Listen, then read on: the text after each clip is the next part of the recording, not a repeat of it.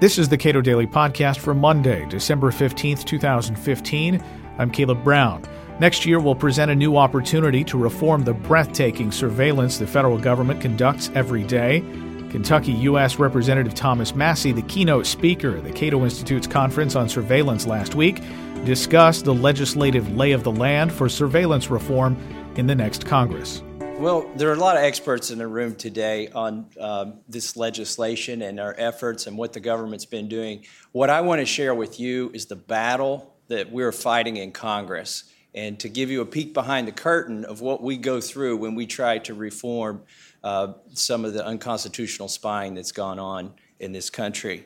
Uh, and I will defer to the crowd on, on some of the, and particularly Julian, who's an expert on uh, some of these the finer points of these issues. Uh, and then I also need to give credit to Zoe Lofgren and Rush Holt, who were the co sponsors of this amendment.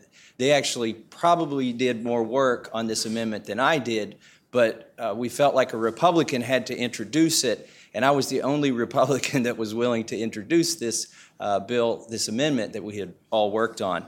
So, what I want to do is uh, just give you an overview, really, of three different legislative efforts. That would be the Amash Amendment to the DoD Appropriations Bill in 2013, the Freedom Act in the House. I won't get into the Senate version of it, but what happened in the House, and then the Massie Lofgren Amendment in the House. But first, let me give you a little bit of my background and tell you sort of where I am ideologically. In 1993, when I was finishing my thesis at MIT, I looked up at the uh, television and saw something happening in Waco, Texas that disturbed me. Uh, in what I saw was there was a group of people that was easy to vilify. The left did not like them because they were clinging to guns and religion. And the right did not like them because they weren't clinging to a religion that they recognized and the individual was probably a, a polygamist at the um, at Waco. But that didn't justify what I saw. What I saw were tanks running over children's go karts and dozens of people dying in a fire. And I decided there's something wrong here with the left right paradigm. There's something wrong with civil liberties in this country. And that's when, looking back, I decided that I was a civil libertarian. Uh, another point I want to make is that in Republican primaries across the country, the, the, districts have been so gerrymandered that most of them are either red or blue, and it ends up being a race to the right or a race to the left in a lot of these congressional districts. And in my case, it's a Republican district, and there were seven candidates in a primary, and everybody was trying to be more conservative than everybody else. But um, fortunately, thanks to the efforts of some of you in this room to inform my constituents, and thanks to the efforts of Rand Paul, who had just finished two years earlier running in Kentucky, people in Kentucky were in tune with uh, the fact that our civil liberties have been violated by the Patriot Act and other pieces of uh, legislation. And so I campaigned on that instead of trying to be more to the right than the next person. And it was obviously, uh, it worked, and I'm here. Uh, extremely frustrated some days at what happens. Like last night, when the Massie Lofgren Amendment was it was stripped behind closed doors from the appropriations bills. It was actually amendment to the DoD appropriations bill, and it was stripped from the omnibus part and parcel. There was nothing left of it, and um, that was very frustrating to see. And of course, the omnibus passed without that legislation on it. But I'll get into that a little bit. Let me describe my colleagues and, and myself as well. I'll include myself in this. When I came to Congress, I'm an engineer. I thought if you had all of the facts on your side, you could win the day, and that your case uh, would be a closed case, open shut. Um, but what I discovered is that we're all we're not voting algorithms. We're soft mammals that go there and press buttons, and we possess fully all of the faults that the general population possesses no additional intelligence uh, to speak of, and a greater degree of hubris. Uh, by virtue of winning the election, some people think they got a chip that instructs them on uh, how to know everything better than their congressman. In fact, when I first got to Congress, one congressman told me that he was advised by an elder congressman when he got there that I always vote the way my constituents would have me vote, unless, of course, I know something about this legislation that they don't, which is always the case. And, and they use that mentality to their advantage in Congress. And I say they, I mean the leadership, which generally opposes any reform to the um, intelligence community's activities. They uh, use this on congressmen. And uh, for instance, I'll, I'll start with some pre Snowden legislation, the CISPA, the Cyber Intelligence Sharing and Protection Act, which was, uh, we were actually working on that in the House. It had just been debated in the House, it had just passed when the Snowden revelations came out. So it was actually helpful the timing of those revelations and disclosures in that we could point back and say see this is what we were talking about could happen if uh, CISPA passes but when they did CISPA, it was, it was interesting. We had um, classified briefings. You know, they bring the generals in and the computer experts uh, from the CIA and the NSA. And they, I remember one comical uh, briefing where there was a, a, computer geek, and, and I have a lot of nerd pride, so I can call people geeks, but um, he was sitting there and he was doing a demonstration of how the Russians could hack into your computer. Well, he was running two programs on the computer at the same time. So he's actually hacking into the computer he was typing on. And that was interesting to him, but I don't think it made sense to any other of the congressmen. You know, to him, he was running two different threads on this computer, and so this was a novel thing he was doing. And he was typing, typing in like hexadecimal numbers into a C prompt. You know, he's down at the root level, but he could see what was going on in the windows, and his program crashed. His simulator crashed, and he was like, oh, darn it. And the general is like standing there, like, oh, shaking his head. And I'm thinking, nobody realizes your program crashed in this room. You could just fake this whole thing. Uh, but, anyways, they convinced everybody in that room that now they knew something nobody else knew, and they were qualified to vote on CISPA and vote for CISPA, even though their constituents would not have them vote for CISPA. Um, then we had the Snowden revelations, I'll call them, and then uh, Congressman Amash, who is really the leader. He is the person that people go to in the House when they want to know how the, what the legislation really does, because he has an excellent staff, and uh, he himself just pores through these bills. So he introduced an amendment to the DoD appropriations bill to try to stop the uh, the bulk collection of all your metadata because actually, as, as Justin Amash points out, the metadata is probably more dangerous than the actual content uh, when they can realize how you're interacting socially and who you're interacting with. So he sought to, uh, you know, to rein that in, and but and so that's the first of the three bills I'm going to discuss. But let me tell you why this was an appro- why this was an amendment to an appropriations bill. The leadership and all the chairmen of the committees of respective jurisdiction do not want to reform the intelligence community's activities. They just don't want to do it. And, they, and in the House of Representatives, because the committee structure and the leadership structure, they have so much power. We can introduce all the wonderful bills we want. We're up to HR like 5,600 in this Congress. So there's been 5,600 bills introduced. But the leadership and the chairman decide which bills come to the floor. So, you know, those of us like Justin Amash and I and Zoe Lofgren that are trying to get legislation to the floor, we have to look for opportunities. And they're, they're few and far between. In fact, it reminds me, as an engineer, it reminds me of like that first invention where they tried to do movies and this thing rotated. It was called a, a or a zoetrope, but it had little slits in it. You've probably seen one of these in a museum and you look and a slit goes by and you can see a picture on the other side of the drum as it's spinning. And that's occasionally photons pass through that drum. And that's the way I look at our legislative opportunities is occasionally there's a slit in the drum that goes by and you could get a few photons in there. And uh, that one of those opportunities is in the form of a limitation amendment to an appropriations bill.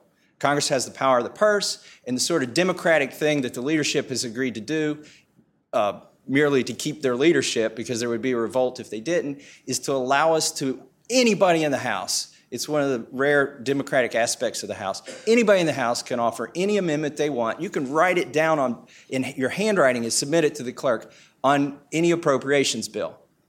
But it's very constrained because there are all these rules around it. You can't legislate, you can't, you can't affect existing code. All you can do is limit how the money is spent.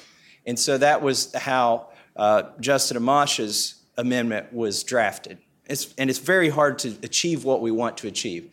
It'd be better if we could sit down and write a bill that goes in and changes the US code, but that's not what these limitation amendments do. And boy, he caught the attention of the world. Um, he caught the attention of the leadership. Uh, he had the world bearing down on him uh, for, for his efforts. No good deed goes unpunished. Uh, for his efforts, one of our colleagues called him in the media Al Qaeda's best friend. And of course, that got used against him in a campaign, in a primary. Um, and so this is, this is what you run up against uh, when you try to introduce legislation. That, that bill failed by only seven votes, but it was heroic that we got within seven votes. Because let me tell you who voted no. Nancy Pelosi and Steny Hoyer voted no. That's the minority leader and the minority whip. Uh, John Boehner, who's the speaker and rarely ever votes on legislation, decided to vote on this piece of legislation. He voted no. The uh, Eric Cantor voted no, and the majority whip Kevin McCarthy voted no. So the entire leadership voted against it. All of the committee chairmen that had any jurisdiction over this voted against it. And yet, we almost got half of the House of Representatives to go against all of the leadership on both parties and all of the committee chairmen and ranking members. So, uh, and now that gets us to a, an interesting point. Uh, these folks who voted against that bill was like watching them put their hands into a wood chipper because I knew they were voting against the will of their constituents and they went home and did town halls, the ones that will still do town halls. Uh, and I watched town halls, other congressmen's town halls on YouTube for the same reason most people watch NASCAR, for the wrecks, to watch the pileups. And if you try to convince your constituents you're pro liberty and you're not, and you've got a voting record that shows you're not, you're going to have a wreck. And uh, these, these folks that were on the wrong side of this vote, the ones who are still brave enough to do town halls, they went through the wood chipper back home. And this presented an opportunity. They came back and said, My gosh, we've got to do something. So, um, let me see how much time I have here. The, they came back and said, We got to do something. So, we had the Freedom Act. And they said, What do we do? And so, uh, Justin Amash was the leader in this, and a lot of us worked on this. And we got Jim Sensenbrenner, who was the original it, actually, this was his bill, but he was the original uh, author of the Patriot Act, and he, he feels like he was, you know, more or less misled when he passed the Patriot Act. They told him they wouldn't do things with it, which, with, which they actually went and did. So he wanted to right that wrong, so he introduced the Freedom Act, and a lot of us had good input into that. It started out as a great bill, and everybody wanted to do something because they were getting beat up back home.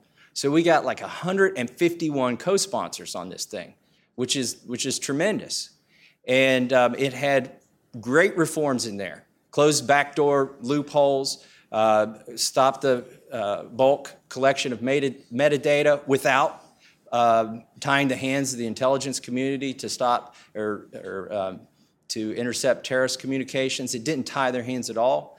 And uh, so it was a great bill and this gets me to another point where another one of those slits in the drum where it goes by and you have an opportunity.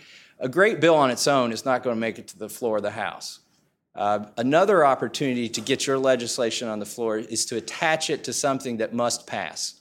And so the Patriot Act uh, is going to, exp- provisions of it will expire because it's not permanent, some of it's temporary. P- provisions of it will expire. So this was attached reluctant, reluctantly, um, it was attached to the reauthorization of those Patriot Act uh, provisions that were going to expire. But here's what happened. Uh, so the bill goes into committee and it got eviscerated. It was gutted. Uh, and then to add insult to injury, after it came out of committee, and some of us were still saying, is it worth passing? Is it not worth passing? Uh, we were torn. Is it, is it better to, to take a little bit now and reauthorize the Patriot Act and get more later, as long as we're moving in the right direction? But, and so we sort of waited on the sidelines. We didn't condemn it yet. But then it went, when it came out of committee, they took it to six different intelligence organizations in this government and it got rewritten again. And then they brought it to the floor of the House, and there was no opportunity to offer amendments to it. In fact, it, at this point, it had been gutted so much and distorted so much that 75 of the original 151 co sponsors wouldn't even vote for the bill. So you know it's changed a lot if a co sponsor won't vote for the bill. Uh, now, the primary sponsor of bills, what I've, what I've noticed is they get this zeal for the deal and they want to see their bill pass. And they, were, they will tolerate more um, playing or tinkering with their bill than any of the other co sponsors.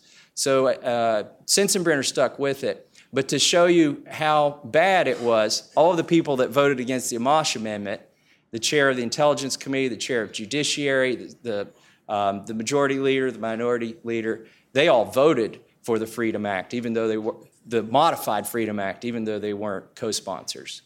And um, it passed the House, and then recently there was some activity in the Senate, and somebody else will have to talk about that because I didn't track exactly the changes that happened to it in the Senate. Although the vote was close over there, I'm not sure if I would or would not have voted for the Senate bill. It was a tough call. So that gets us to, uh, to my bill or amendment, which was an amendment to the DoD appropriations bill in 2014. Now we're a full year after the Snowden revelation, and nothing has been done. The, uh, and to describe the, the sort of mountain that you face when you try to reform the NSA or any of the intelligence activities from Congress, I need to uh, tell you a, a story or a joke, if you will, that comes from the 80s. So it's a little bit dated, but it still applies. Do you remember in the 80s when you bought computers? You, there was no internet. You didn't go on Dell's website and buy a computer. You went into like the IBM store, and they were, you know, they were on pedestals, and you would go check out the PCXT. This has got an 8088 processor. It's got 512K of RAM, and they would, you know, the salesman would tell you all the wonderful things this computer could do for your business. Um, so at the time, there was a joke that said, what's, what's the difference between a car salesman and a computer salesman? Does anybody know the difference? Well, the car salesman knows when he's lying to you. It, the, the computer salesman doesn't actually know when he's lying to you. Well, let me tell you, we have no shortage of car salesmen or computer salesmen on the whip team in Congress. Those are the ones responsible for describing to you what the bill does, what it actually does, and whether you should vote for it or not. And some of them will, will lie to you because they, they know they're lying to you, and some of them, probably the majority of them, don't even know what's in the bill. They just know it's their job to get you to vote for or against it. And so I wanted to read to you the advisement from my, uh, the majority whip on the Massie Lofgren amendment. This came. This was an email that was sent to every congressional office by uh, the whip, the majority whip. It says, "Whip L- Legislative Director alert: DoD approves Massie amendment. FYI, dear colleague, and this is sent um, by, on behalf of the House Committee on Judiciary, Permanent Select Committee on Intelligence, and House Appropriations Subcommittee on Defense. Dear colleagues, Islamic radical terrorists are on the march in Iraq, and the leader of ISIL has publicly threatened to attack America. Syria has become a vortex of jihadists from across the globe, and the Director of National Intelligence and the Secretary of Homeland Security have warned of the growing threat these jihadists pose to our own homeland. State control has collapsed in Libya, and rival gangs of radical terrorists have established safe havens that rival those in Afghanistan prior to 2001.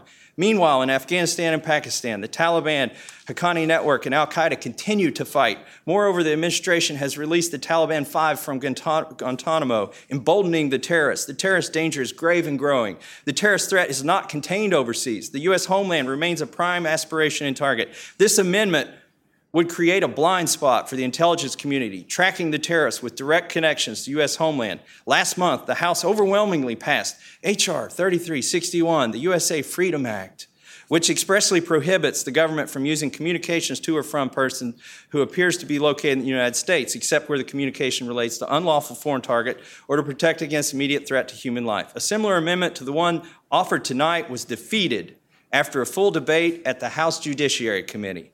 The House voted on an overwhelming bipartisan basis to provide the intelligence community with the tools it needs to keep Americans safe while restoring public confidence that the appropriate safeguards are in place. Now is not the time to stop intercepting communications of known terrorists. Now is not the time to blind our intelligence community to the threat. Vote no on this amendment.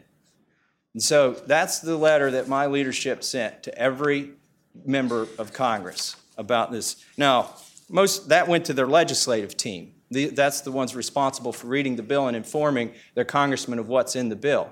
Now, congressmen don't have time to read all that, so they get one sentence when they show up at the floor of the House. And here's the sentence that the whip put out. Uh, there's, you know, there's like 10 bills, 10 amendments. They walk in, they got to vote on 10 amendments. It's like speed round, two minutes per amendment. So they got one sentence here. Massie, Republican Kentucky Amendment prohibits funds from being used to fully exploit lawfully collected foreign intelligence information collected under Section 702 of the Foreign Intelligence Surveillance Act. So, uh, prohibits basically prohibits us from catching terrorists. All, all our amendment did was require them to have probable cause and a search warrant. That's all it did. They could do everything they were previously doing. And then uh, that's the, the, uh, the main part of the amendment. There was a second part of the amendment which would prohibit the government, the US government, from forcing our companies to put backdoors, security backdoors in their products, whether it's encryption technology that you trust. It would keep, you know, the government presumably uh, can keep, can make companies brain damage their products so that it's easier for the government to get to your data. And they can do that in hardware and software. So our bill also would prevent the government from forcing companies to do that. So, um, in spite of this whip effort to keep everybody off of this bill, we, it passed 293 to 123. Now, I think the reason it passed, which with such a large margin, is that people are becoming more and more informed about this, and congressmen go back home and they get tore up over this, and they they it's like an electric fence, and the cow's put its nose to it too many times, and they don't want any part of that fence anymore. So I, I will concede they probably didn't read my bill, a lot of them that voted for it. Uh, but they voted for it because these are intuitive creatures, and intuitively, they felt like this was the right thing to do. And, uh, and I appreciate that. That and, you know, Amash was a co sponsor, Sensenbrenner was a co sponsor. Um, we had a lot of good co sponsors. On, on the Republican side, and on the Democrat side, Rush Holt had, had really worked on that provision to keep the uh, government from forcing companies to put the back doors in their products. So that passed. That was uh, an amendment, a limitation amendment to the DoD appropriations bill, which by all rights should have been in this omnibus that passed last night. But it got stripped behind closed doors and uh, never showed up in the final bill, which is very unfortunate. I will have some good news for you at some point in this speech, I guess. Um, let's see. So, you know, that, that brings us, I guess, to where we are uh, right now, which is what, what are we going to do in the next Congress? Let me tell you the good news. So, inside of Congress, we have all these caucuses. There's like the aviation caucus, the Tea Party caucus, the diabetes caucus, the Ready Mix caucus for concrete. Like, there's a caucus for everything. And uh, your constituents are always calling you up, why aren't you on this caucus? Don't you care about my issue? I want to tell them, well, these caucuses never meet, they don't do anything. But I don't tell them that. Um, I'll just do what they want me to do. And, uh, but there is one caucus that meets twice a month throughout the year when we are in Congress, and that's the Liberty Caucus. And this was started by Congressman Ron Paul, and then Justin Amash took up the mantle. And it's an invitation only caucus. You can't join it to burnish your credentials. Is this is a problem with the caucuses. That's what most people are doing. They're joining the Tea Party caucus because they want, want to appeal to their Tea Party community or uh, you know other other various conferences and caucuses. This is invitation only. And we have about 36 people that are invited, and we regularly have 24 that show up to this, and, and this is every other week while we're in session. And it's, it's our opportunity to inform at least 24 members, and to debate what should be in the legislation or what should be in the amendments. And it's a, it's a great group for us. And the good news is, and we invite Democrats too, it's not just a Republican thing. Uh, depending on the situation, like on, on CISPA, we invited Democrats to that, um, to those meetings. Uh, it's a great thing, but it's going to get better because these primaries that happen that nobody pays attention to. No, everybody's watching Senate primaries and Senate races. Nobody pays attention to the House races. And I think we picked up a lot of civil libertarians, or at least people who are informed on civil liberties in this in this last election. Uh, and so I'm excited. We're probably going to grow that caucus by about 10 people, at least on the Republican side. And I'm not sure, I haven't met with the Democrat freshman yet, and I think we're going to gain members there. And if you look at how these votes break down, uh, whether it's the Amash Amendment, the Massie Lofgren Amendment, or uh, co sponsors to the Real Freedom Act, uh, it doesn't break down Republican or Democrat. It's, you know, there's an aisle in the middle of Congress. It, uh, left and right side of the aisle, it does not break down that way. It it more often breaks down on how long have you been in Congress? How recently did you get there? Um, and the ones who have arrived more recently tend to be more in tune with this issue and more representative of the will of the people. The other bit of good news is that uh, CISPA stalled in the it, its support for it. I'm sure there were a lot of people that voted for it in the House that after the Snowden revelations came out, uh, wish they hadn't voted for CISPA but it did stall in the Senate, and I think it's going to be hard to get that thing moving again, hopefully, uh, because of all of the new information that we have. And then um, finally, the Patriot Act's going to expire. That's, that's good news because what it means, or provisions of it, what it means is there's an opportunity, one of those slits that pass by where you can get a few photons in there's an opportunity to get some reform there because they desperately want to reauthorize the Patriot Act. And so uh, that's the good news. Those are the opportunities. Thomas Massie is a Republican U.S. representative from Kentucky. You can watch the full surveillance conference held last week at the Cato Institute at our website, cato.org.